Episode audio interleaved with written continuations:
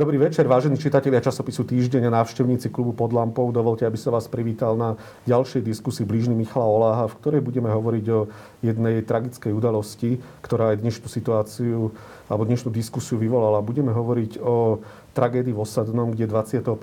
decembra 2021 vznikol požiar, následkom ktorého zomrelo 5 ľudí s mentálnym postihnutím, 5 obyvateľov tohto zariadenia. Za 5 dní na to bohužiaľ spáchal aj samovraždu riaditeľ tohto zariadenia, čo vyvolalo diskusiu o súčasnom stave a budúcnosti sociálnych služieb na Slovensku. Vyvolalo to zároveň diskusiu o tom, či zariadenia sociálnych služieb, ktoré sú podľa ombudsmanky až v 80% tie, ktoré sú pre seniorov, sú nevyhovujúce a majú nevyhovujúce protipožiarne opatrenia, sú vôbec dôstojným priestorom pre život.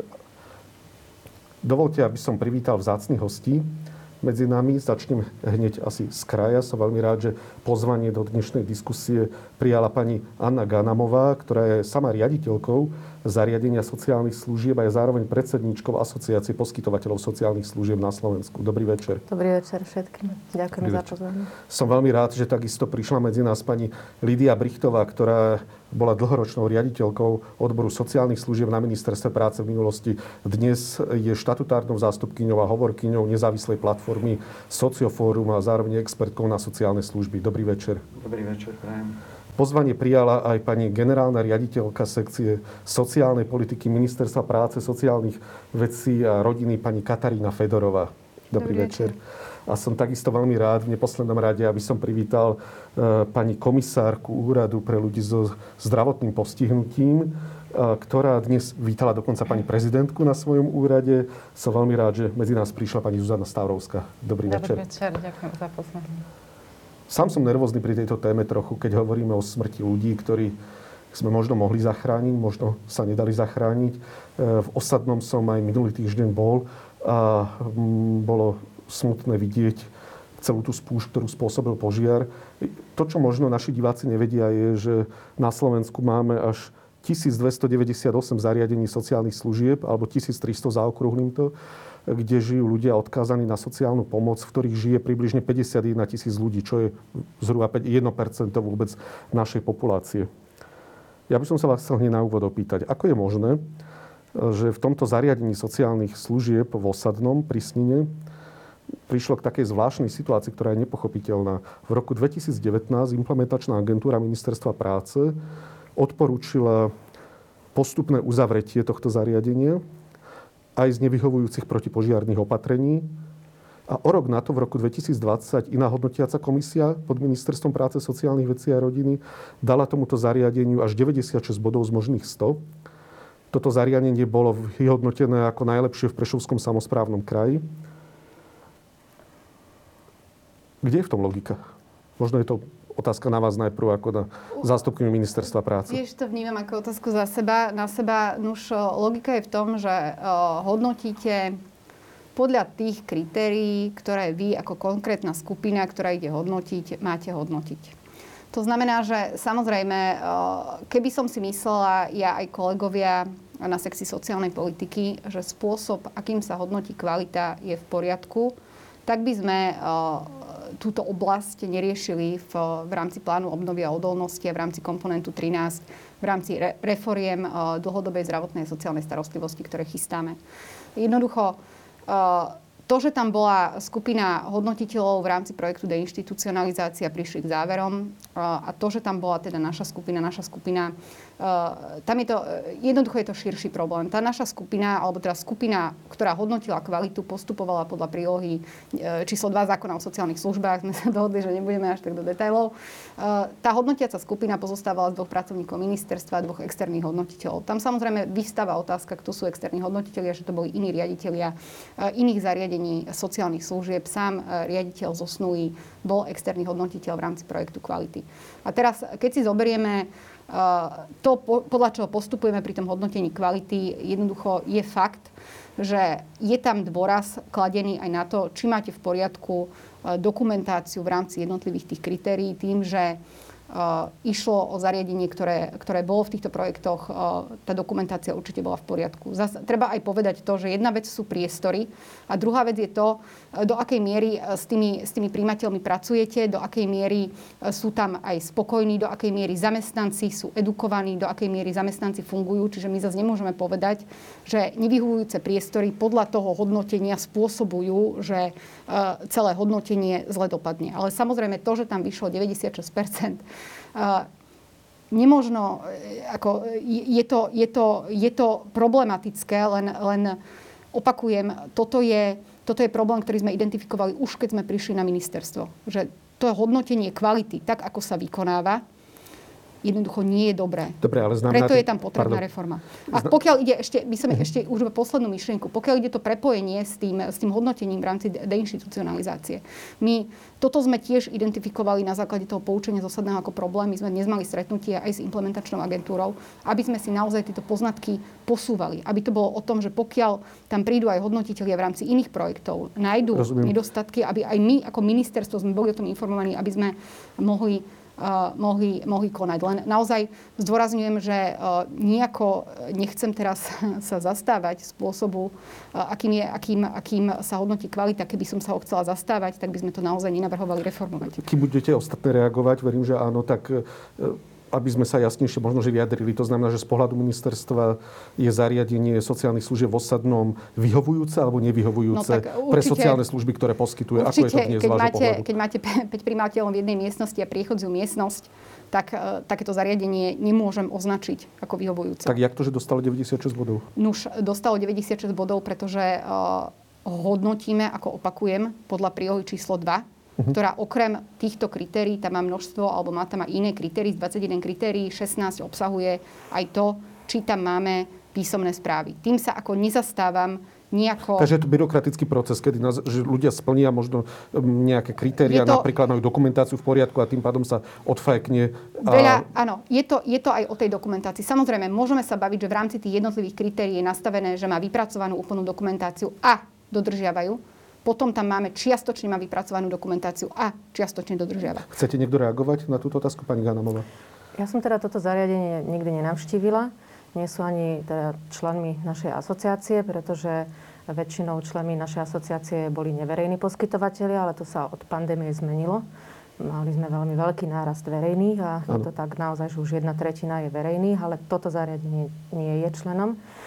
Ale môžem to použiť na príklade iného zariadenia, tiež z východného Slovenska, kde sme boli ako skupina expertov z našej asociácie, pretože v spolupráci s Českou asociáciou sme našim členom pomáhali a robili sme im taký externý audit, a kde sme sa hrali na tých hodnotiteľov z ministerstva.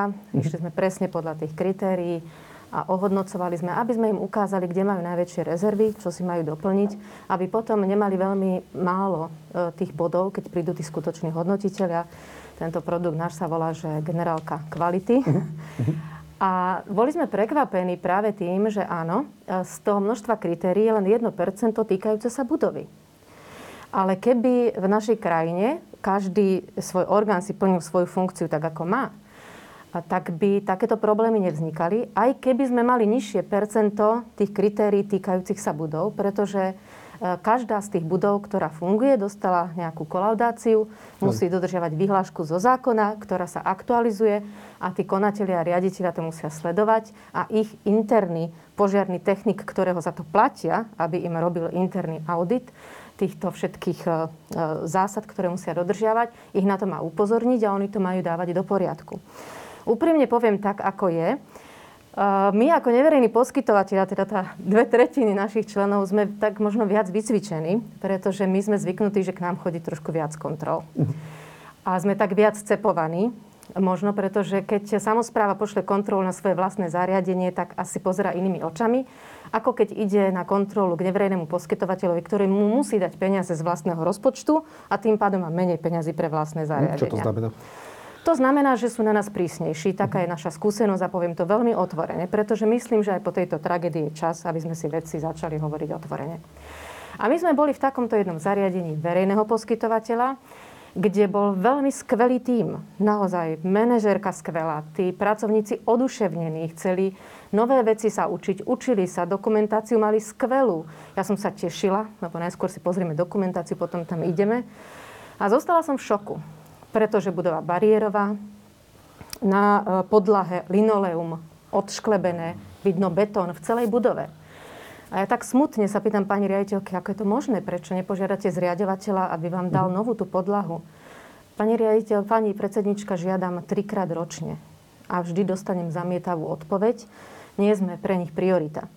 Dokonca po udalosti, keď im padla klientka v dôsledku toho, že sa potkla o to linoleum, zlomila si bedrový kĺb a zostala na vozíku. A ani toto neprimelo zriaďovateľa nájsť peniaze na novú podlahu do vlastného zariadenia. Čiže to je presný príklad toho, že aj tí zamestnanci sa snažia, aj ten manažer, ale on nerozhoduje o tom, koľko investičných peňazí dostane alebo koľko peňazí dostane od zriaďovateľa na havarijné stavy. To je prípad verejných. A keď sa to stane neverejnému, nejaká havária, že sa reálne udeje, že mu vybuchne kotol a v dôsledku toho sa klientom niečo stane, on nemá žiadne peniaze. Tu aspoň môžete požiadať toho zriaďovateľa, ale vidíte, buď dá, ale viac menej nedá. A my tiež nemáme, pretože sme neziskové zariadenia, nemôžeme ani len kumulovať zisk a tým pádom na havarijné stavy peniaze nemáme. Dobre. A je toto v poriadku? Aj toto samotné nastavenie je v poriadku? No nie je. Nie. Hneď, pani Brichtová, dám slovo, len keď som dotazoval sa ministerstvo vlastne na to, prečo neprišlo k nejakomu čerpaniu financí na prestavbu zariadenia v Osadnom, tak v tej odpovedi bolo, že nikdy PSK, Prešovský samosprávny kraj, ani nepožiadal o peniaze, ktoré boli vyčlenené na prestavbu alebo na výstavbu nového typu zariadení. Len veľmi krátku odpoveď by som mal, prečo nepožiadali o tieto peniaze, alebo prečo samosprávne kraje nežiadajú o tieto peniaze na výstavbu nových zariadení. Nech sa páči. To je ako aj prípad toho Osadného. Je to prípad Osadného, o tom presne hovorím. Osadného, pretože oni sa vlastne dobrovoľne zapojili do procesu deinstitucionalizácie. Áno, v roku 2013. Áno. A teraz už tam boli aj opakovanie. Čiže už majú 2 transformačné plány mali urobené. A keď niekto prejaví takýto záujem a niekto do toho investuje európske peniaze, lebo čo si treba uvedomiť, že štrukturálne fondy nie sú na opravy budov, na nejaké rekonštrukcie takého typu, čo by mali byť bežne splnené zákonné ako podmienky. Tie sú určené na systémové zmeny. A v tom sa mnohí ako mýlia a aj teraz ako poukazujú na to, že prečo sa tie peniaze, či už aj teraz z plánu obnovy, alebo aj v predchádzajúcom období nevenovali a teda neboli poskytnuté na takéto bežné údržby. Ale tie peniaze na to nie sú. Dobre, ale určené. Prečo samosprávne kraje častokrát ani nepožiadali o peniaze napríklad na výstavbu modernejších zariadení? To je otázka na Prešovský samosprávny kraj, pretože ich ten zámer nebol naozaj úprimní. Oni chceli využiť všetky tie prostriedky, ktoré mali z toho projektu, ale tak, ako sa vyjadrili, povedali, že 40 klientov zostane v tom zariadení. A bolo od začiatku zrejmé, že to fyzické prostredie, už iba kde je to situované, však aj sám pán riaditeľ povedal, to je zariadenie, ktoré je v izolácii, ktoré je na kraji lesa, na hraniciach a tak ďalej. Tí ľudia tam oni nežijú v komunite, veď oni tvoria najväčšiu časť obyvateľov obce. Tam má 120 ľudí obec. Osadné, čiže to je ich najväčší zamestnávateľ a tak ďalej. Ale keď ste sa pýtali na tie rozdiely, tak ak hodnotíte ten projekt a podľa určitých kritérií aj v rámci deinstitucionalizácie, tak je tam väčší dôraz sa kladie na základné ľudské práva toho človeka. Čiže vy idete veľmi ako podrobne. A keď je raz už aj to fyzické prostredie, alebo aj tie ľudské práva tých ľudí nie sú dodržiavané, a to podľa našich predpisov, lebo už napríklad nedodržiavajú požiadavky na ubytovanie podľa zdravotníckych predpisov. Nemajú. Ale až od roku 2000, myslím, že boli platné, nie? Alebo oni boli platné, lebo toto zariadenie má 61 rokov. No, oni boli viac, v 38. to bolo. Ako budova bola postavená, ale potom po 20 rokoch. Keď oslavovalo 61 rokov ako zariadenie sociálnych služieb, ale budova je, máte pravdu, z 38. dobre, ale viete, ako bez ohľadu na to, kedy bola budova postavená, vy musíte v súčasnosti platné právne predpisy dodržiavať a to všetci. Nikto takže porušili tým zákon alebo štandardy, keď boli piati na izbe, dokonca to bola prechodná izba, ako ste vy povedali, sa vošlo do jednej izby, to bola taká trojizbová bunka a v dvoch izbách bývalo 10 klientov, prijímateľov sociálnej služby. Určite porušili predpisy, ale musíme povedať, že oni nie sú jediní. K tomu sa hneď dostaneme. Toto by som zdôraznila, že keď tam prídu hodnotitelia kvality, tak oni hodnotia podľa tej prílohy. To znamená, že sú veci, ktoré nehodnotia. To, že sa malo postúpiť potom podnety na iné orgány, to zase je ako iná vec. Len keď sa bavíme o samotnej hodnotiacej správe, tak hodnotím jednoducho podľa prílohy číslo 2. Tým sa nejako nezastávam, len hovorím, že toto je presne ten dôvod, prečo pristupujeme k tej reforme. Toto. Dobre. Hej? Len ešte som chcela nadviazať na pani Brichtovú, že má 100% pravdu, že ministerstvo nemôže prinútiť samosprávny kraj, aby do niečoho investovalo alebo o niečo žiadalo. My môžeme otvoriť tie možnosti, tak ako je teraz plán obnovy. OK, sú tu tieto možnosti, bude vyhlásená výzva, teraz nám hlásia žiadatelia, sú tam tieto prostriedky, ale sú tam podmienky. A tie podmienky vyplývajú presne tak, tým, že ide o európske peniaze, vyplývajú z dohovoru o právach osôb so zdravotným postihnutím a jednoducho to musia byť na systémové zmeny, čiže nemôžeme zabezpečovať vo veľkokapacitných zariadeniach z týchto prostriedkov to, aby sme si to zrekonštruovali tak, aby sme dodržiavali právne predpisy, ktoré sú tu 10 rokov, 16 rokov. Takže čo to znamená? Že nenájdeme žiadne peniaze, vieme, že tento problém tu máme a budeme čakať na ďalšiu nehodu a ďalšiu tragédiu? Vy si dobre pamätáte, boli sme na stretnutí, keď pán Krajniak prišiel do funkcie ministra práce, sociálnych vecí a rodiny. My sme vám predložili požiadavky našej asociácie. 5. požiadavkou bolo neadekvátne riešenie havárijných stavov budov, najmä verejných zariadení v dôsledku toho, že nie sú schopní dodržiavať protipožiarne opatrenia. Čo mi bolo povedané? Ešte skôr, než pán minister prišiel do miestnosti, o tom nehovorte, lebo to by ste mali dávno splňať, inak by vás zavreli ako zariadenie. Hovorím, moje zariadenie to splňa. Ja hovorím o tých druhých, verejných, čo to nesplňajú, čo sú v kaštieloch. Ale my nebudeme o tom hovoriť a tým problém vyriešime? Naopak. My o tom musíme hovoriť a musíme nájsť peniaze aspoň dodatočné na to, aby nám tam tí ľudia proste neuhoreli, kým prídu peniaze na nové zariadenia, kde všetko budeme spĺňať. Či budeme čakať na ďalšie tragédie? Dôsledne, Adam, rozlišujme. Ja si inak nespomínam na to, že by vás niekto umlčiaval pred nejakou diskusiou, nejakej otvorení, nejakej témy. Ja určite teda 100% nie. Vy nie, ale pokiaľ teda musíme rozlišovať, o čom hovoríme. Keď hovoríme o pláne obnovy a hovoríme o prostriedkoch európskych, alebo teda v rámci iných eurofondov, tak musíme hovoriť o tom, že musí to spĺňať dohovor a máme jednoznačné európske pravidlá, ale my máme iné peniaze v tomto štáte. Len pokiaľ sa bavíme o stave zariadení sociálnych služieb, čo sa týka ich fyzického stavu, tak tiež predsa si tu nemusíme navzájom vysvetľovať, že sociálne služby sú v pôsobnosti samospráv. To znamená, že my, samozrejme ako ministerstvo, vy dobre viete, pani Ghannamová, že sa snažíme finančne podporovať poskytovateľov, ako len vieme, či už COVID alebo mimo COVID.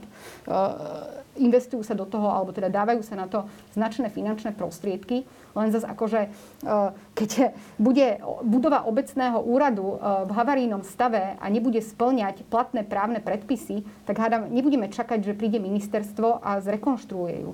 Nie, z budovy samosprávy tí ľudia utečú a dokážu sa evakuovať. Ale z budovy, kde máme 80% ľudí s postihnutým mentálnym alebo zdravotným a 2 opatrovateľky na službe, tak tam sa evakuovať nestihnú a to vieme skôr, než urobíme nejaké smiešné a nefunkčné cvičenie evakuácie. A to vieme všetci. Dobre, chcel by som sa posunúť kúsok ďalej, aj keď je toto je dôležité. Budeme v tomto pokračovať, v tom, čo hovoríte. Nechcem zastaviť túto tému. Treba povedať, že aj v Osadnom sa usilovali o deinstitucionalizáciu, ako ste povedali, založili tam zariadenie podporovaného bývania, kde bývalo 6 mužov. Viem, že 4 ľuďom umožnili bývanie v samostatných bytoch.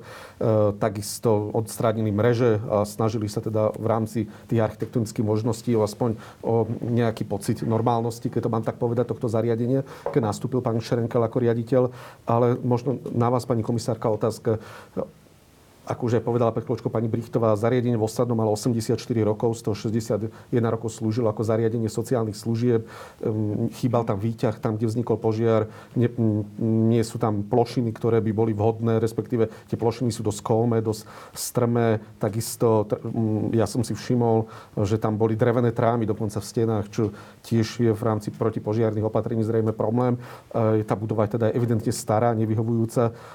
Je to normálne na Slovensku, že ľudia, ktorí, ako ste vypovedali, ktorí sú imobilní, alebo ľudia, ktorí sú s mentálnym postihnutím, nemusia byť len fyzicky imobilní, ale nedokážu vyhodnotiť adekvátne situáciu. Nakoniec aj zdravý človek, keď začne horeť, je dezorientovaný úplne. Je normálne, že ľudia žijú v takýchto zariadeniach? A ešte skúsim tú otázku doplniť. Z tých 1300 zariadení sociálnych služieb máte zhruba predstavu, koľko tých zariadení žije v nevyhovujúcich podmienkach? Pani ombudsmanka hovorí o 80% zhruba a podobné čísla 80% hovoria skontrolovaných. Áno, aj Národný kontrolný úrad. Áno, skontrolovaných a takisto Národný kontrolný úrad hovoril o 82% skontrolovaných subjektov. Takže.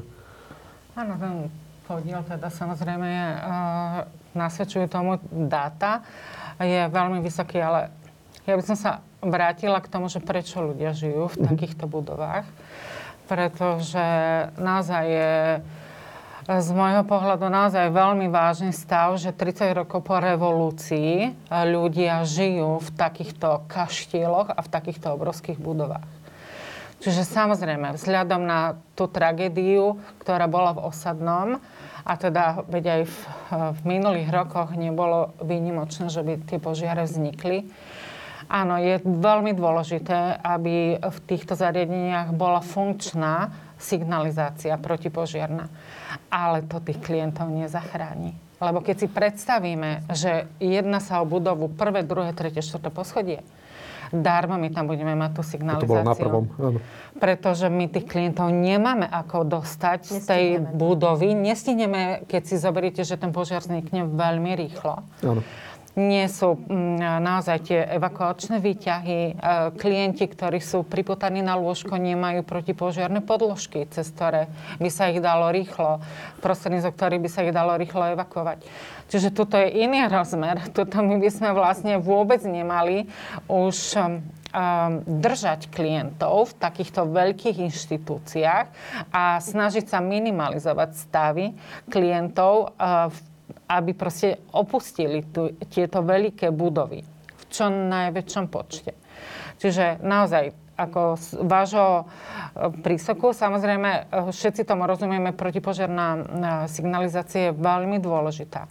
Ale keď si zoberiete napríklad Osadné, ktoré je vzdialené od Sniny, myslím, 10 kilometrov, tak im proste vyšle sa nejaký signál, aby požiarníci prišli, tak už polovica budovy je zhorená. Čiže toto naozaj, neviem, akým zázrakom sa podarilo všetkých klientov dostať von. Opatrovateľka zasiahla aj popálená. Že to bolo tiež veľmi, veľmi hrdinský a obetavý čin. V každom prípade treba si uvedomiť, že v malom komunitnom bývaní sa ten klient jednoduchšie dostane von. Môže tam aj tam vzniknúť požiar. To sa nedá vylúčiť. Môže vzniknúť z elektroinštalácie, nevieme z čoho. Ale rýchlejšie sa ten klient dostane z malého bývania ako zo 4-poschodovej budovy. Tu ale nezačali ani utekať z tých izieb, čo boli dezorientovaní. Nevieme tie dôvody, veď neboli sme tam. Boli zavretí v tej izbe, nevyšli odtiaľ, zavretí, ako myslím, boli v tých izbách, neutiekli z tej izby. Jeden sa schoval vraj na WC, tomu sa nič nestalo. Ostatní 9 boli postihnutí, z ktorých 5 zomreli a naozaj, ako vy aj hovoríte, vlastne opatrovateľky, ktoré som spomenul, ktoré boli na 52 klientov, 2 v nočnej službe, zistili, že je požiar, až na kamerách, ktoré sú na chodbe, uvideli nejaké záblesky. A tu je tá moja ďalšia otázka, na ktorú zatiaľ som nedostal odpoveď. 2 opatrovateľky na 52 klientov na nočnú službu. Je to... Nech sa páči, začne pani komisárka. Je to v poriadku? Lebo my v rámci monitorovania dodržiavania ľudských práv zariadení sociálnych služieb sledujeme aj počet zamestnancov, či je v súlade s prílohou zákona o sociálnych službách, či teda naozaj spĺňa tú kapacitu zamestnancov. Musím povedať, že na 99% zariadenia spĺňajú minimálny stav zamestnancov na počet klientov. A my aj upozorníme aj zriaďovateľov na to, jednak teda aj všetky správy zasielame zriaďovateľom, aby sa oboznámili s tým. A chceme tým pádom vytvoriť cestu pre to zariadenie, aby zriaďovateľ sa zaujímal a riešil tie opatrenia, ktoré sme uložili. Ale keď si to zoberiete, že naozaj na toľko klientov sú dve zamestnanky, niekedy je iba jedna. Áno. Môže nastať naozaj patová situácia aj u tých zamestnancov, čiže tí klienti zostanú úplne bez dozoru a nemajú si ako pomôcť a my aj teda vytýkame, že ten počet zamestnancov na nočných zmenách je veľmi nízky. Odliec do toho, že aj v správe za rok 2020 sme dali odporúčanie ministerstvu, aby navyšilo koeficienty zamestnancov v prílohe. Koľko ich tam musí byť? Keď nám pani Ghannamová slovo, ktorá sa hlási, je niekde stanovené, koľko musí byť na 52 klientov? Ja viem, že sa to vyrátava podľa koeficientu, myslím, že od 0,5 až po 2,2 podľa službu. Na službu to stanovené nie je. Na službu to nie je stanovené. Koľko máte mať počet zamestnancov na počet klientov v danom druhu služby? A potom percentuálny podiel odborných zamestnancov na celkovom počte zamestnancov. Osadné to splňalo? Ale stanovovať to na službu, tak to rovno zavrime, tie zariadenia, lebo to nemáme šancu proste splňať. Tu ide naozaj o tú zodpovednosť toho manažmentu, ale na druhej strane o to, aká je realita slovenského trhu práce. Veď už v roku 2018 Najvyšší kontrolný úrad konštatoval, že pri tých 60 kontrolovaných zariadeniach 80% z nich, a to rovnako verejní a neverejní, nesplňali ani ten zákonný počet zamestnancov. Áno. A najmä nám to vyskakuje už 5 rokov v západoslovenskom kraji, a pozor, teda už to ide na stred Slovenska, čiže sa nám to posúva tá hranica, kde my nie sme schopní doplniť tie stavy. A ja sa teda pýtam, a my to kričíme 5 rokov, aj bývalej vláde, aj tejto vláde, že potrebujeme niečo robiť so mzdami, pretože je to len o mzdách. Keby sme mali porovnateľné mzdy, aspoň ako v Českej republike, alebo aspoň naozaj 2/3 toho, čo je v Rakúsku, tak nemáme 24 sestier a opatrovateľov, 24 000 sestier a opatrovateľiek a opatrovateľov v Rakúsku. Máme ich tu na Slovensku. Takže toto je to, čo musíme prioritne riešiť, lebo ministerstvo si na základe iniciatívy pani Stavrovskej môže do toho zákona napísať číslo, aké len chce nakresliť. Ako to myslíte? A môže nám aj predpísať, že na službe nočnej na taký počet klientov musíte mať toľko zamestnancov. Dobre, ale je to teraz stanovené? Prepáčte. Je to stanovené? Ale my ich nemáme na trhu práce. Rozumiem. Je to stanovené na službu. Ja sa teraz pýtam na nočnú službu vyslovene, tam sa chcem dostať. Či je na nočnú službu stanovené, či 1, 2, 5. Ale to nie je stanovené nikde. Ani v Rakúsku, ani v Nemecku. Pýtam sa, či je to na Slovensku, jasne, takže nie je to stanovené. Nie je to nikde tak stanovené, pretože je to nesplniteľné. Čiže tu ide o tú zodpovednosť toho manažmentu a o jeho možnosti finančné, a o možnosti trhu práce na Slovensku. My dnes nemáme koho na západe Slovenska postaviť na služby, lebo 5 opatrovateľiek napríklad u mňa je 3/4 roka na PNK. Koľko asi zarába jedna opatrovateľka? V Bratislave približne? Veľmi slušne. V Bratislave naozaj, keď má nadčasy, má nočné služby, má soboty, nedele, zarobí aj 1400 €, čo čistom, už nie je v čistom. Čo už nie je málo, ale pozor, na východe Slovenska je to minimálna okolo 600, možno, tak som sa rozprával. Keď sme si to prepočítavali, my nemáme teraz presné dáta, ale my sme si to prepočítali na základe príspevkov a odmien, ktoré vyplácame, a nám to vychádza na zamestnanca sociálnych služieb, keď hovoríme o zariadení podmieneným odkazanosťou na 939 priemer ku Slovensku. Priemer celé Slovensko. Áno. Ale v čistom hovoríme, čisto neto. Nie. V hrubom. Hej. Lebo to je dôležité tiež, aby to moje... No tam nám to kazí tá minimálna mzda na východe. Rozumiem. V tom priemere máte aj manažment, samozrejme. Hovorím...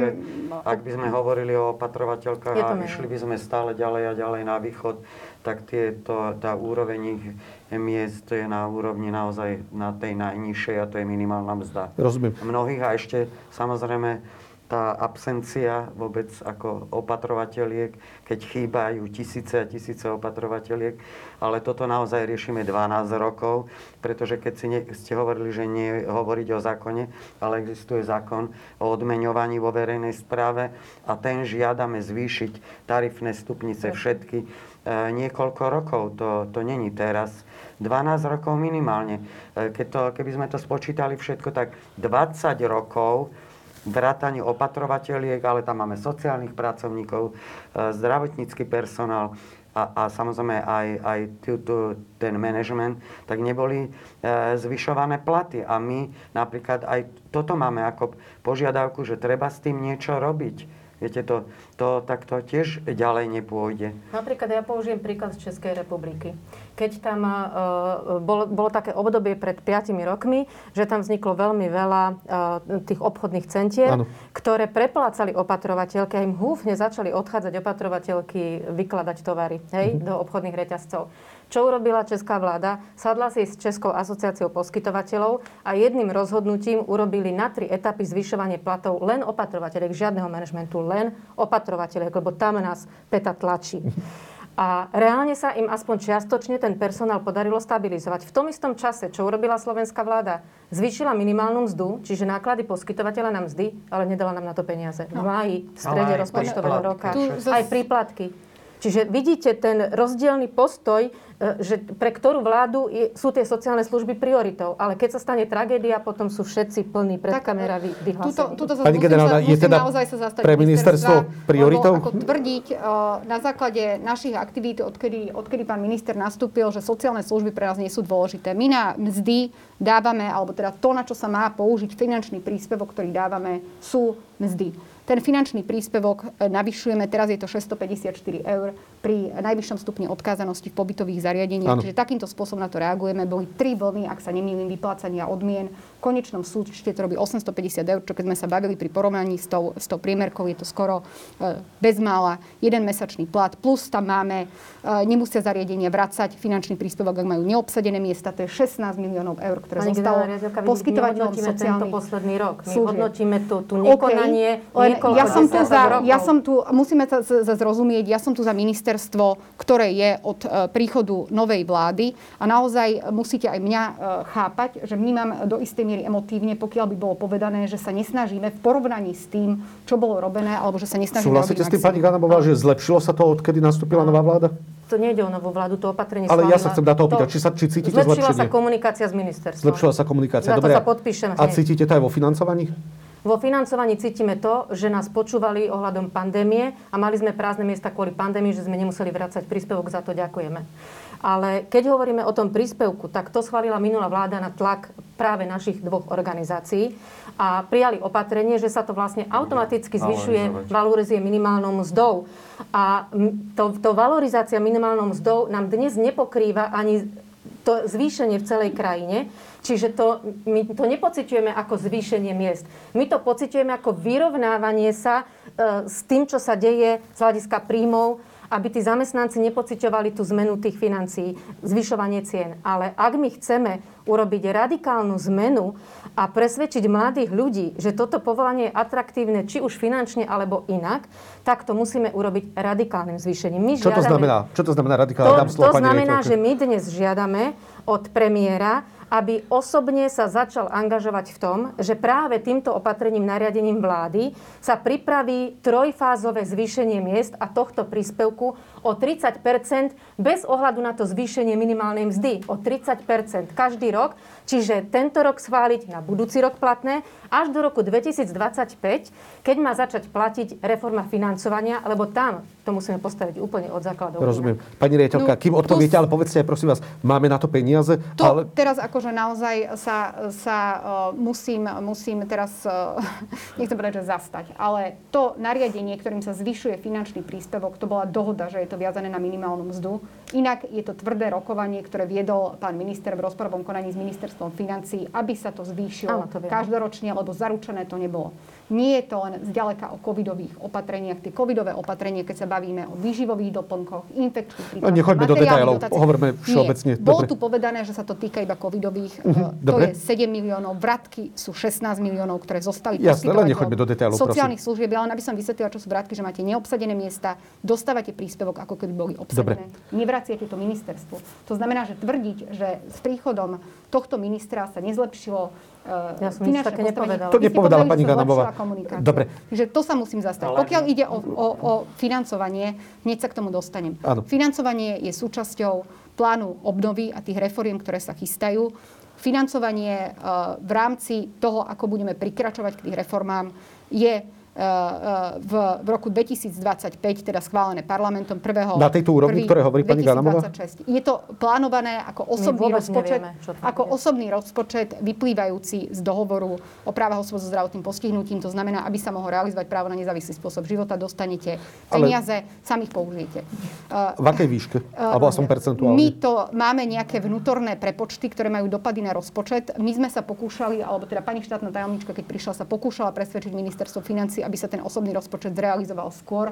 Vy viete, že ste boli súčasťou tých debát, kde sme o tom diskutovali, len skutočne sa to, nechcem povedať, áno, odsunulo a vložilo sa to do plánu obnovy a postupuje sa tým spôsobom, ktorý je tam v tých milníkoch stanovený. Pani Brichtová chcela reagovať. Ale bez ohľadu na toto, na prvom stretnutí pracovnej skupiny pán minister Krajniak slúbil, že sa bude zaoberať zvýšením miest opatrovateľiek a sestier v sociálnych službách. A ja by som to nespájala s plánom obnovy, lebo to, že ako nastavíte reformu financovania s ohľadom vo vzťahu k tomu klientovi, tak to je jedna vec, ale to, že nemáme opatrovateľky a mať ich viac nebudeme, kým nezvýšime mzdy, je druhá vec a tu musíme riešiť akože zajtra túto vec. Rozumiem. Pani Brichtová, nech sa páči, ja potom dám ostatný priestor. Aby sa oddelovalo osobitne finančný príspevok, ktorý sa dáva na prevádzku, v rámci ktorého sa vyplácajú mzdy, a potom je tu zákon o odmeňovaní a že tie odmeny, alebo teda tie mzdy sú tam nastavené veľmi nízko. To sú úplne ako dve odlišné veci. A čo my, ako aj sme niekoľkokrát už aj deklarovali,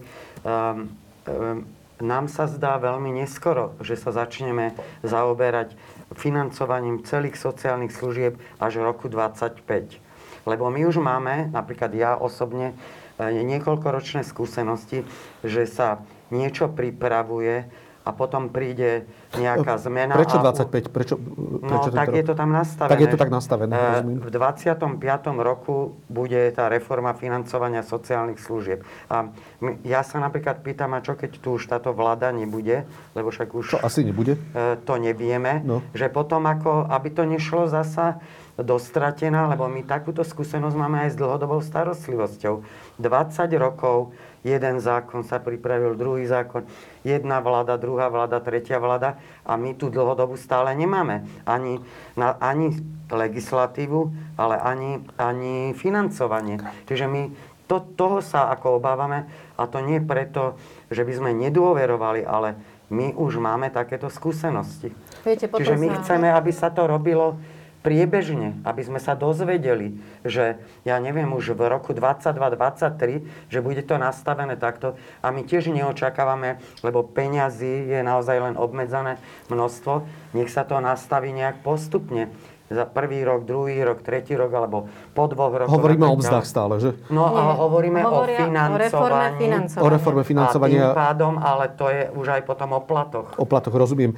Tu by som iba dopovedala, že reforma financovania napriek tomu, že sa budú meniť vlády, práve tým, že je to zakotvené do plánu obnovy, že sú tam milníky, ktoré sa sledujú, sú na to naviazané peniaze z Európskej únie, to znamená, že sa nemôže stať, že napriek tomu, že príde nová vláda, by sa ten milník nesplnil. Rozumiem. V každom prípade opakujem. Nesplňujeme reformu financovania s tým, že máme nie v 2025, ale zajtra nutnosť riešiť zvýšenie miest opatrovateľiek a sestier minimálne v sociálnych službách. Problém je, že či vôbec bude komu zvyšovať mzdy, či bude mať ľudí, ktorí to chcú robiť. Nebudeme splňať ani súčasný zákonný stav a nie ešte nejaký zvýšený, ktorý ministerstvo dá do zákona, pretože pani komisárka ombudsmanka, čo je zase samozrejme správne.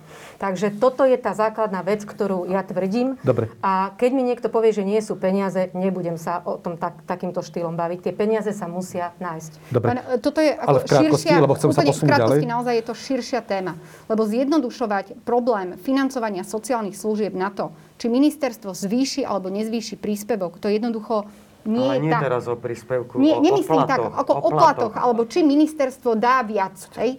Lebo tu sa musíme predsa baviť aj o tom, ako sú tie služby budované, v čej sú pôsobnosti, akým spôsobom sa to zrealizovalo, či samosprávy majú dostatok financií na to, aby pokrývali všetku svoju pôsobnosť. To je o mnoho širšia debata. Rozumiem. Dobre, chcem sa vrátiť k jednomu 12 rokov. Stanovisku, ktoré dala pani komisárka, pani Brichtová, pani Mišová, pán Mamojka, myslím, že tam desiatky ďalších odborníkov tam bolo, list, ktorý ste adresovali premiérovi, pani prezidentke, ktorý dnes aj pani prezidentka citovala vo svojom vyhlásení, ktoré bolo zaslané novinárom.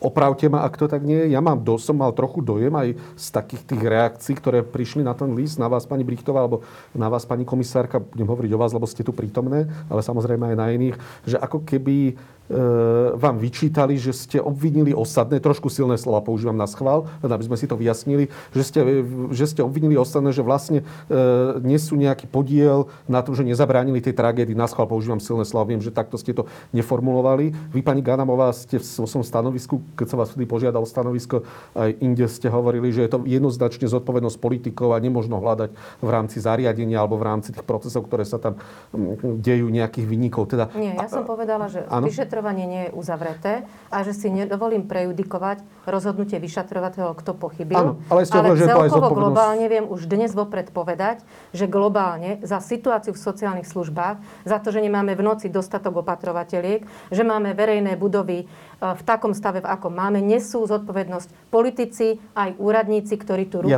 túto tému jednoducho ignorovali. Tá moja otázka je oveľa jednoduchšia, ale aj asi bude zložitá odpoveď. Kto nesie konečnú zodpovednosť za tú tragédiu? Je vôbec tým? Ja nechcem hľadať vinníka, že mám povedať meno, ale kto nesie zodpovednosť za to, čo sa udialo v Osadnom? Je vôbec možné určiť nejaký subjekt alebo nejakých ľudí, ktorí sú zodpovední za to, že sa nám nepodarilo ochrániť 5 ľudí v strednom pásme mentálneho postihnutia od toho, aby zomreli na následky požiaru? Trestnoprávne konateľ nesie zodpovednosť. Trestnoprávny? Áno. To znamená? Ten bude súdený. Ten, kto je konateľ. Uh-huh. Napríklad pri neverejných poskytovateľoch, ak je majiteľ konateľom, tak on. Ak je konateľom riaditeľ, lebo mu to majiteľ zveril túto funkciu, tak on. Čiže tí najvyšší manažeri v tom zariadení. Tak ten už nežije a zriaďovateľ je PSK. Neviem, ako je to pri samosprávnych zariadeniach. Jasne. K tomu nech sa vyjadri možno pani Brichtová. Katarína. Ja by som si v živote nedovolila takto ako prejudikovať a niekoho označovať za vinníkov. A preto aj tie reakcie, ktoré sa dostali, považujem za veľmi ako neetické, hoci mne sa vyčítalo, že nejaké veci som teda pokazila, alebo nesiem zodpovednosť, aby som sa ospravedlnila. Tým, že ste boli riaditeľkou odboru minulosti. Áno, že som bola riaditeľkou. Áno. Ja si za tým aj zákonom stojím, že mal 25 noviel, tak to asi som ja nevedela ako ovplyvniť, pretože ja som bola riaditeľkou a nie političkou aj v tom čase, ale beriem to ako dobre na seba, aj za štandardy kvality a aj za proces deinstitucionalizácie. Čiže ak niekto mi kladie za vinu, napríklad pani K, tak mohla aj sem prísť a diskutovať. My nemusíme mať rovnaké názory na nejaké procesy, na filozofiu, na to, ako zabezpečovať ľudské práva, ale môžeme sa o tom baviť bez nenávisti, pretože potom si niekedy hovorím, že radšej keby tu bola doba ľadová, ako hovorí jeden spisovateľ, lebo by sme boli k sebe prítulnejší a priateľskejší.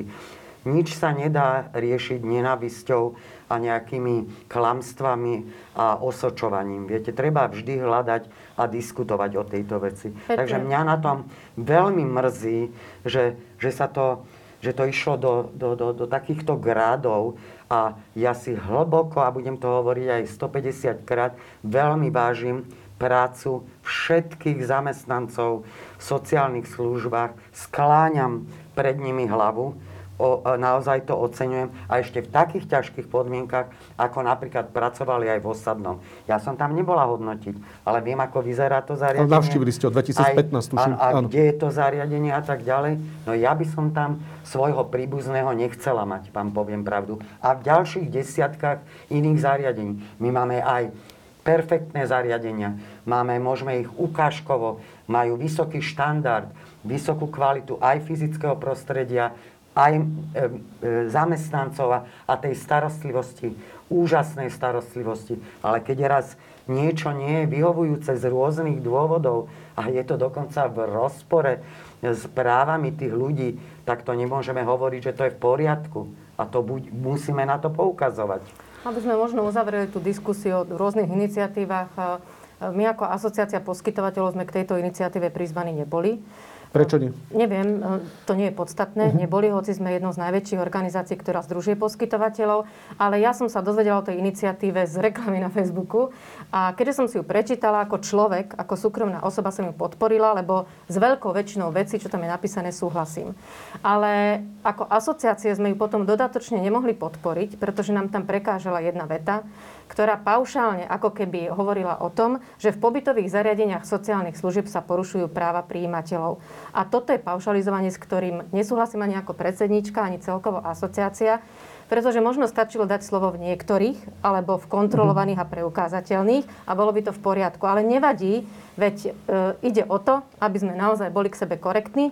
A my sme boli korektní, hovorím, ako osoba som to podporila, ako asociácii som to podporiť neodporúčila, ale napísali sme vlastnú výzvu vláde, pretože tu náš hlas poskytovateľov nebol vypočutý a my sme k tomu prizvali aj hlas zamestnancov. Oslovili sme komoru opatrovateľiek, oslovili sme komoru sestier, najmä teda sekciu sestier v sociálnych službách, pretože ak sa hovorí o sociálnych službách, bolo by dobre počuť hlas tých poskytovateľov, že prečo niekde niečo nefunguje a hlas aj tých zamestnancov. Dobre, prečo nebola asociácia prizvaná, ak neviem na koho adresovať? Možno pani Brichtová alebo pani komisárka. Ja sa nechcem teraz ako vyhovárať. Ja nechcem, ako by čo šlo do osobných vecí, ale... Ak viete, ako keď vyšlo to vyhlásenie tej asociácie odborných pracovníkov, pani K, tak napríklad asociácia poskytovateľov... Pani K, pani Kovalová, aby sme... Áno, tak sa volá, hej. My sme nedostali podporu tiež od osočené osoby, sme nedostali podporu od asociácie poskytovateľov, ale... Pani Kovalová dostala podporu od asociácie poskytovateľov. A keď hovoríte, alebo hovoríš o tom liste, tam nie je napísané, že všetci poskytovatelia pobytových služieb sú nevyhovujúci. Však sa to tam ako rozoberá. Tie, ktorí sú v starých budovách, nevyhovujúcich objektoch a tak ďalej. Čiže z toho je úplne zrejme. A mňa prekvapilo napríklad, že mnohé subjekty ani si neprečítali tú výzvu. A druhá vec, treba povedať, že v tých rôznych reakciách sa stratil klient, ten človek sa stratil. Každý zastupuje, a ja zastupujem záujmy aj poskytovateľov, ale my máme aj organizácie, ktoré zastupujú cieľové skupiny. My sme s ním každý deň. Ja nehovorím na vás. My sme s ním každý deň, my poskytovateľia a my zamestnanci. Ale my sme teraz vo vyhláseniach. Ja nehovorím o realite. Čiže nám chýbal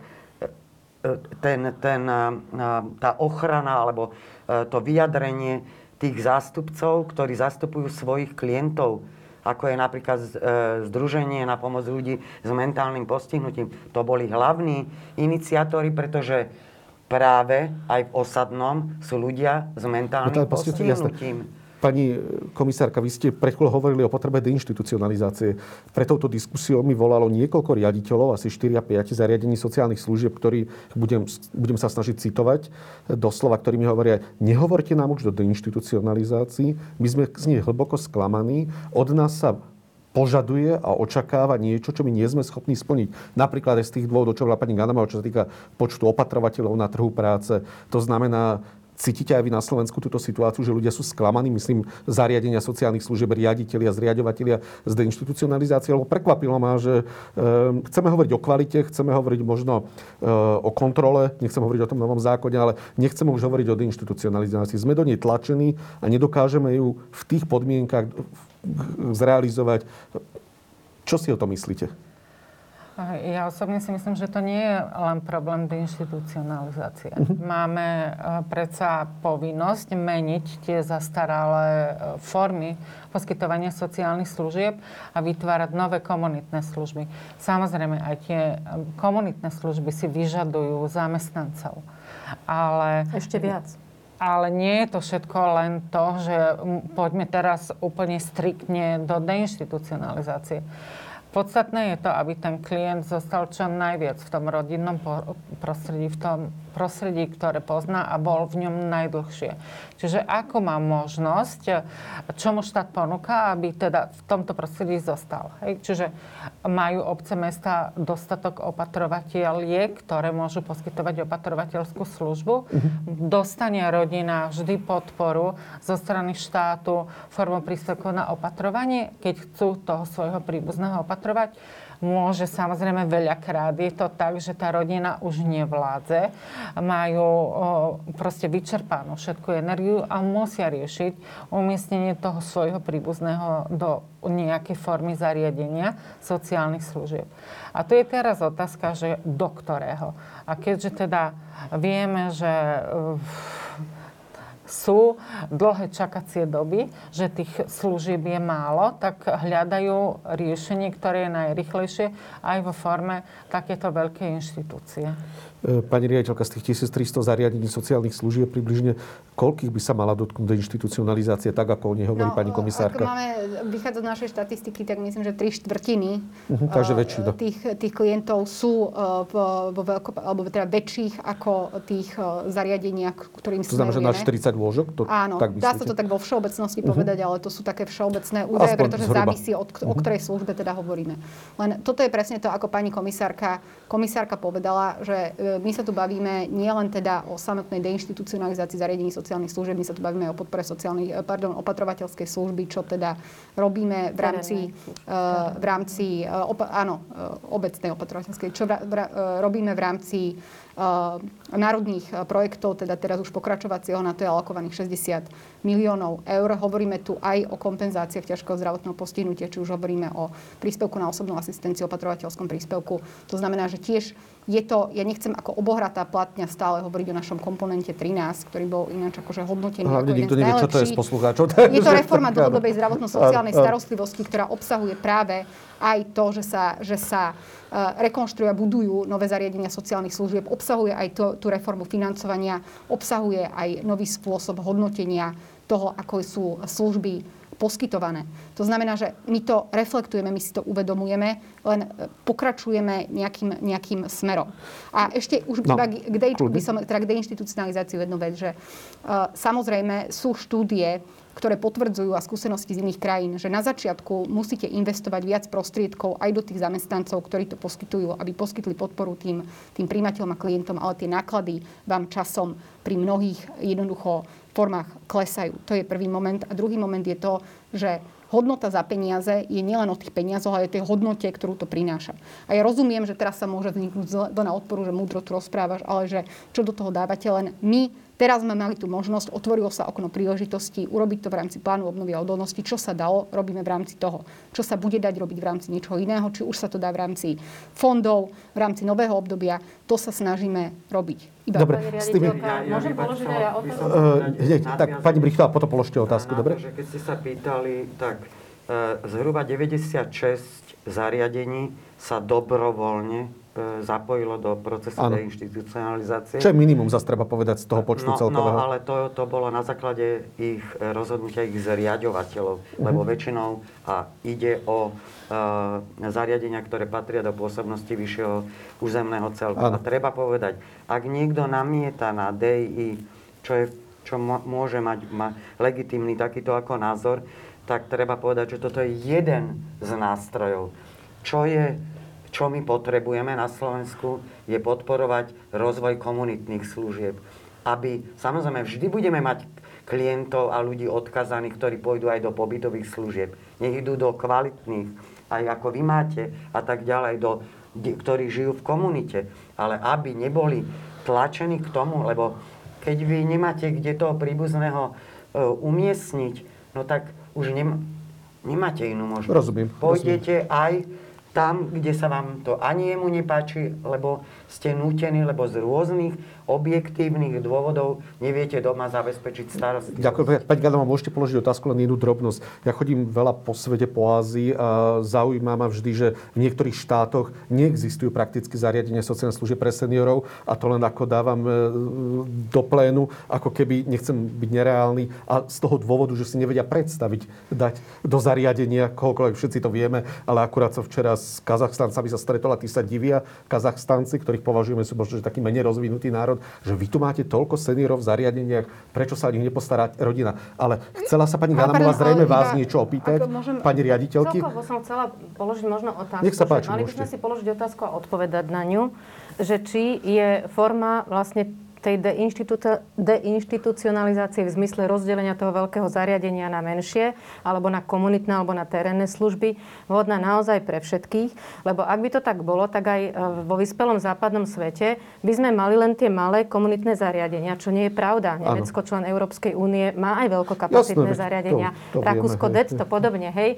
Čiže pri tých ľudí napríklad z DSS-iek, ako bolo Zatišie, ja si myslím, že je to nutné, pretože tí ľudia majú šancu na ten progres a s podporou naozaj môžu žiť v menších komunitách, bytoch a podobne. Majú, videli sme mnohé krásne, veď sme pochodili aj zahraničie, že to tak je. Ale napríklad pri klientoch dlhodobej starostlivosti v dôchodkovom veku so stupňami 5-6, kde sa to už podobá na nemocničnú vlastne starostlivosť, kde naozaj to vysoké percento, viac ako polovica ľudí má psychotickú liečbu, čo viete, lebo však tie čísla ste dávali do plánu obnovy, tak to veľmi možné nie je. Pretože my tu nemáme ani tie sestry, nemáme tu ani tých lekárov ochotných pracovať pre tie zariadenia. Čiže my tu, tak ako pani Brichtová povedala, v istej fáze toho života ten klient najmä v tom dôchodkovom veku sa dostane do tej pobytovej služby tohto ťažkého charakteru, ale našou úlohou spoločnou je, najmä pri tých senioroch napríklad, predĺžovať ten čas, kým je v tom domácom prostredí. Samozrejme. To som to Áziu chcel naznačiť. O toto nám má ísť. Hej? Ale aj s podporou tých opatrovateľiek, tých služieb, ktoré má poskytovať tá obec a nebyť európskych projektov, tak ich neposkytuje. Jasné. Hneď vám sa, pani generálna, samozrejme chápať inštitucionalizáciu ako zbúranie všetkých zariadení.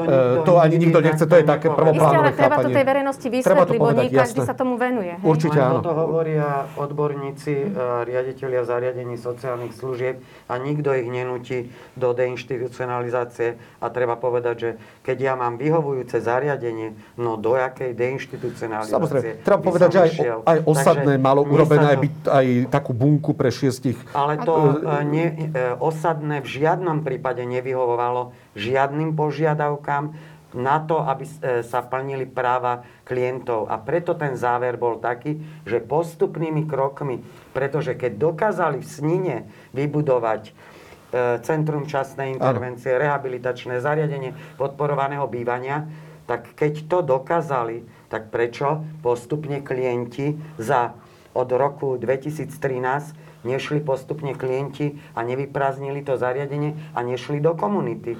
To je otázka. To už je ťažko dneska si zodpovedať. Ja som len chcel povedať, že aj v Osadu mali mimo zariadenia postavené jedno zariadenie podporované bývanie pri 6 klientov, ktoré... Ale to je nepriateľné. Rozumiem. To sa budeme baviť, čo môžeme urobiť dnes a zajtra, jasne, aby sa tá tragédia neopakovala. A to je moja posledná otázka, kým dám otázky čitateľov, ale pani generálna riaditeľka sa hlásila opätovne. By som aj zodpovedala otázku. Áno, samozrejme, že je to jedna z možností, je to jedna z foriem, pokiaľ mám vyhovujúce zariadenie, ktoré spĺňa všetky právne predpisy a samosprávny kraj alebo obec je ochotný do neho investovať, alebo čo by aj mal, samozrejme, keď sa o tom bavíme, alebo som neverejný poskytovateľ, opäť mám to vyhovujúce, však mám štátny fond rozvoja bývania, mám dotácie ministerstva. Toto je jedna z možností, veď nikto nikomu nebráni sa riadne starať o svoje zariadenie a nehlásiť sa do projektu.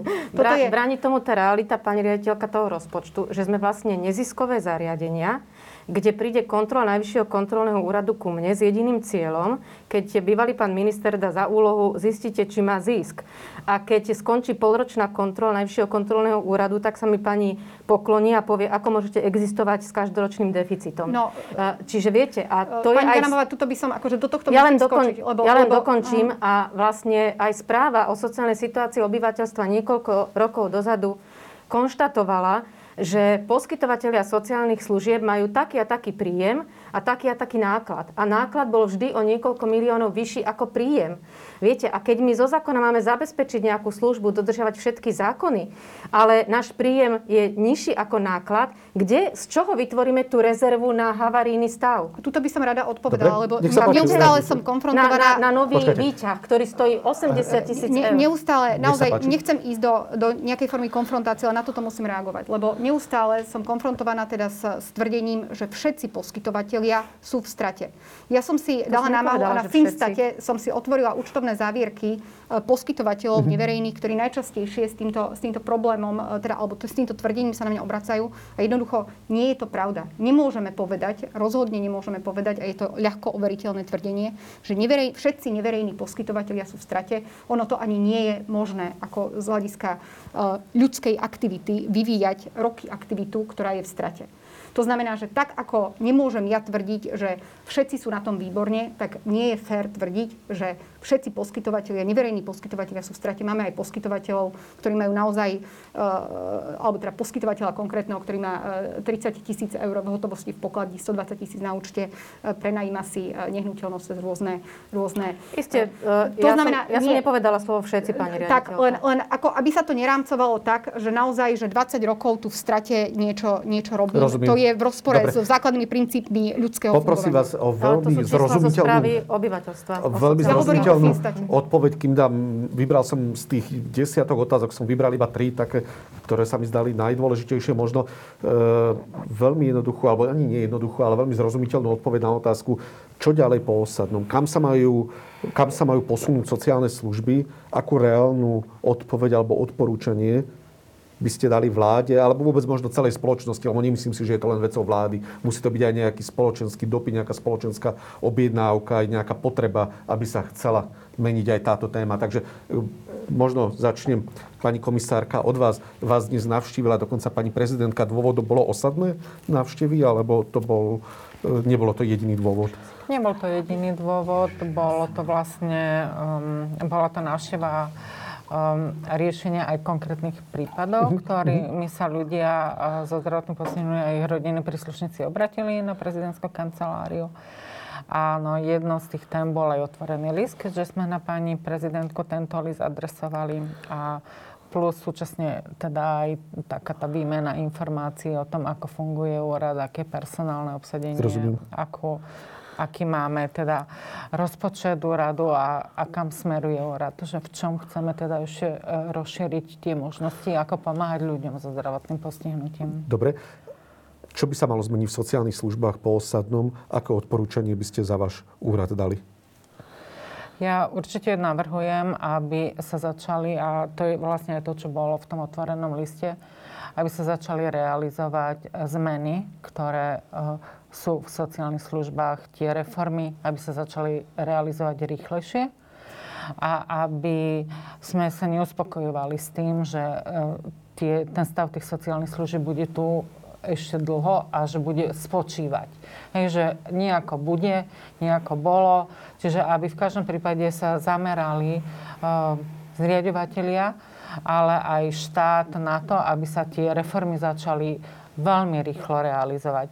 Znamená to naozaj, že uvažovať nad tým, akým spôsobom skvalitniť sociálne služby, aby sa realizovali na úrovni samosprávnych krajov vízie, ktoré majú pripravené plány a respektíve perspektívy vývoja sociálnych služieb, ktoré sú samosprávne kraje povinné robiť podľa zákona o sociálnych službách, a aby sa začala venovať starostlivosť zameraná na skvalitnenie života ľudí, ktorí potrebujú tieto sociálne služby. Ďakujem pekne, pani komisárka, pani generálna riaditeľka. Čo by sa malo zmeniť po Osadnom? Ja som nielen ako generálna riaditeľka, ale najmä teda ako právnička človek vyzvala všetkých aktérov, čiže či už sa bavíme o samosprávach, poskytovateľoch, aby naozaj aby každý vnímal, že čo je jeho pôsobnosť, plnil tie povinnosti, ktoré mu právne predpisy odkladajú, aby naozaj nikto sa nevnímal nejaký vyňatý spod pôsobnosti právnych predpisov, lebo naozaj asi aj keby chirurg pri našej operácii urobil chybu,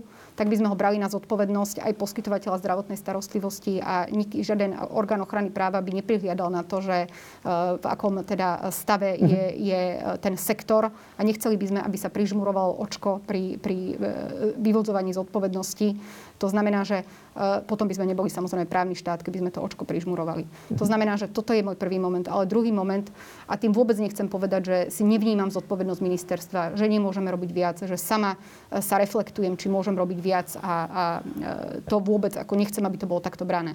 Len do budúcnosti by som chcela, aby sme otvorili aj tú tému, nie len teda, čo môžeme urobiť aj teraz, ale aby sme otvorene hovorili o tom, že keď tu budeme mať v roku 2040 štvrtinu ľudí na 65 rokov, z toho okolo 200 000 bude trpieť demenciou, tak bez ohľadu na to, ako my si nastavíme osobný rozpočet, keď my neprevezmeme aj individuálnu zodpovednosť za to, ako bude vyzerať naša staroba, naša odkázanosť, tak žiaľ, obávam sa, že to na úrovni, že štát daj, alebo samospráva rieš, nevyriešime.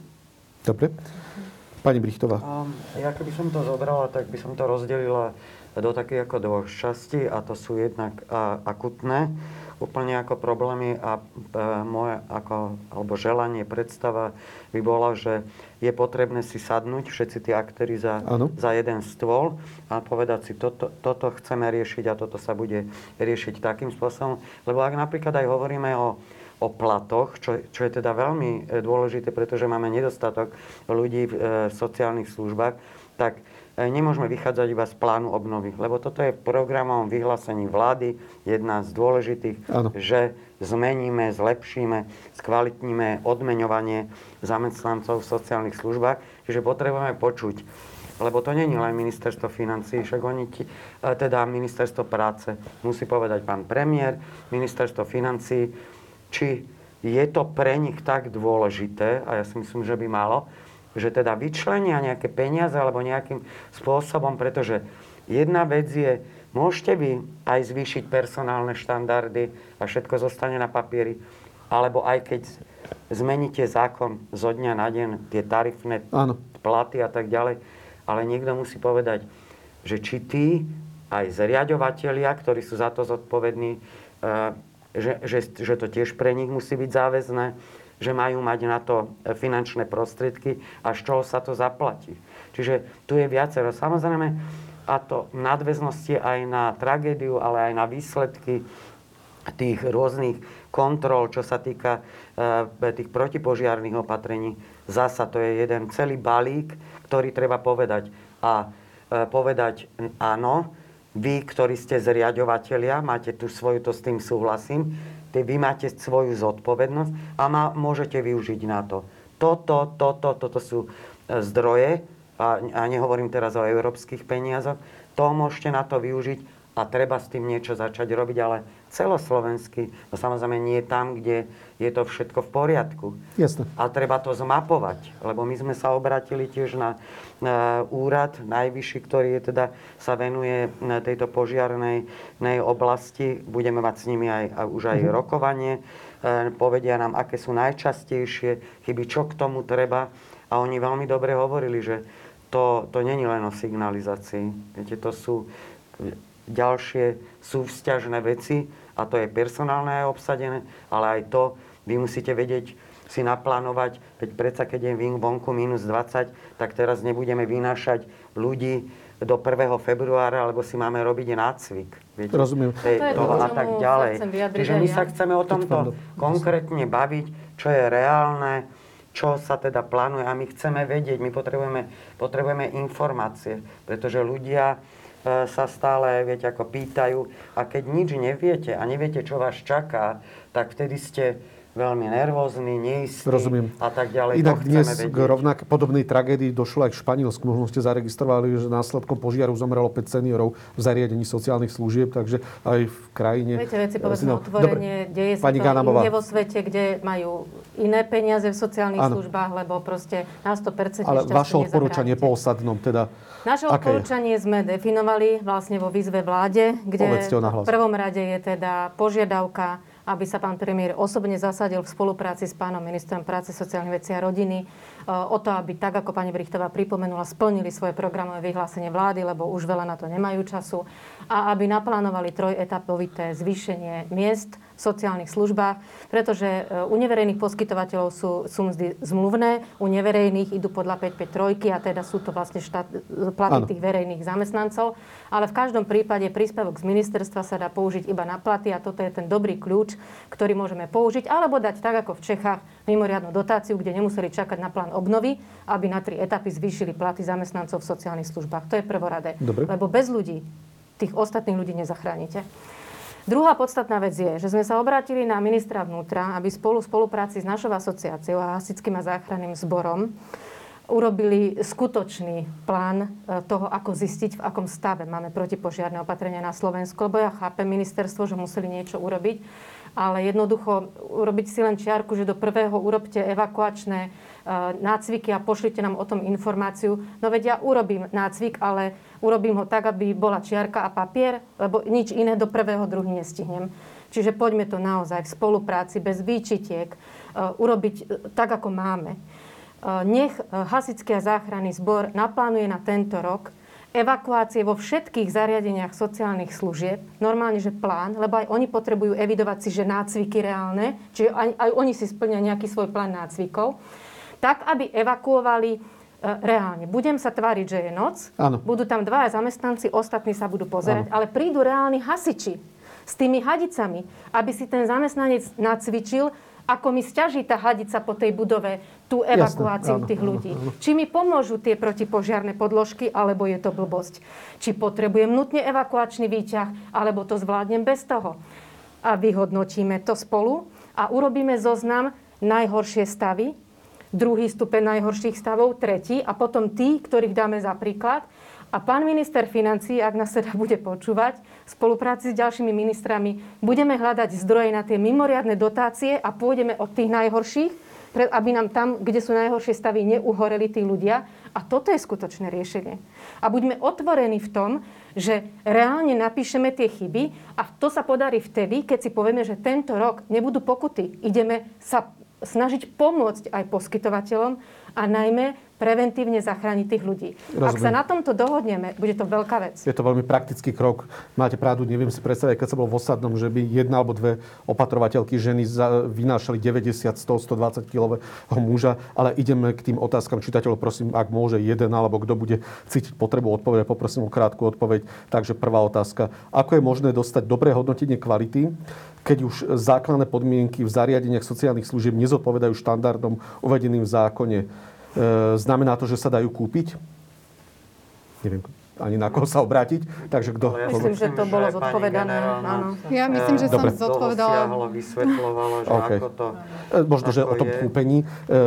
Asi, ale k tomu sa nedá vyjadriť takto verejne tu, že či to vôbec je možné, alebo nie je možné tento dotaz. No tak tu sa musím zastať zamestnancom ministerstva práce, sociálnych vecí a rodiny. Toto rozhodne. To si nemyslíme, že dobre, to bola otázka, nie je moja, ale položil som ju, lebo bola dosť žiadaná, aby bola položená. Ďalšia od Štefánie. Potrebujeme prehodnotenie počtu odborného personálu na klientov, ak je v zariadení viac ako 80% klientov so stupňom odkázanosti 6, aby aj iná opatrovateľka, po prípade 2, sú na dennej a iná na nočnej službe. Ako môžu zvládnuť prácu, to už ste aj zodpovedali. Chyba dostatok personálu, pretože pri ležiacom imobilnom klientovi, ak ich máte z počtu hoci len 15 klientov na zariadení a z toho máte 13 plne imobilných, aj 3 opatrovateľky, na dennej smene, je málo. Kvalita poskytovaných služieb je nedostatočná. Ako to chcete riešiť? Je otázka od Štefánie. Ak neviem, možno, že dám vás asi... To bolo dobre povedané, že my si môžeme napísať ako ministerstvo hocičo dobrýho. No, ale to nám nejde asi, ale reálne. My to nemôžeme urobiť, kým jednoducho zákony robíme preto, aby bolo možné ich aplikovať, aby bolo možné... Boli vykonateľné. To znamená, že tam je dôležité aj to B. Kým nevieme, alebo nemáme istotu, že to bude vykonateľné, tak proste nemá zmysel teraz. Ale na druhej strane, keď vieme, že keď Rakúsko malo nedostatok opatrovateľiek, tak jedným zasadnutím vlády urobili také ľahké opatrenia, aby mohli cudzinci prísť pracovať do sociálnych služieb, že nám vykuchali náš trh práce. Áno, tak áno, prečo my neurobíme také isté opatrenie, najmä ak vieme, že Bielorusi, Ukrajinci chcú k nám ísť robiť. Ale kým ja vybavím, keďže mám aj cudzincov, zamestnancov, kým vybavím ten pracovný pobyt a platí len na rok, mňa to stojí veľké peniaze, za čo mi ten rok nestojí, tak je to naozaj zlé. Tak urobme to isté, poďme sa baviť s cudzineckou políciou a s ministerstvom vnútra aj o tom, ako tomuto pomôcť, pretože jeden jazykový kurz za rok, ja som dokázala naučiť tých zamestnancov za rok po slovensky, čiže majú prijímatelia zabezpečené, že vedia hovoriť svoje želania a rozumejú im tí opatrovatelia, ale poďme to urobiť radikálne a hneď a rýchlo. Nie, aby sme sami dopracovali. Kríza je na to príležitosť. Toto je samostatná téma, ktorú naozaj akože... Jasné. Ale kríza je... Poďme ďalej, poslednú otázku. Poslednú otázku od Františka. To bude tiež na vás, pani generálna riaditeľka, asi predovšetkým. Kedy ministerstvo práce začne koncepčne riešiť financovanie všetkých sociálnych služieb, vrátane domácej opatrovateľskej služby? Niektoré samosprávy v rámci originálnej kompetencii domácej opatrovateľskú službu neposkytujú ani nezabezpečujú.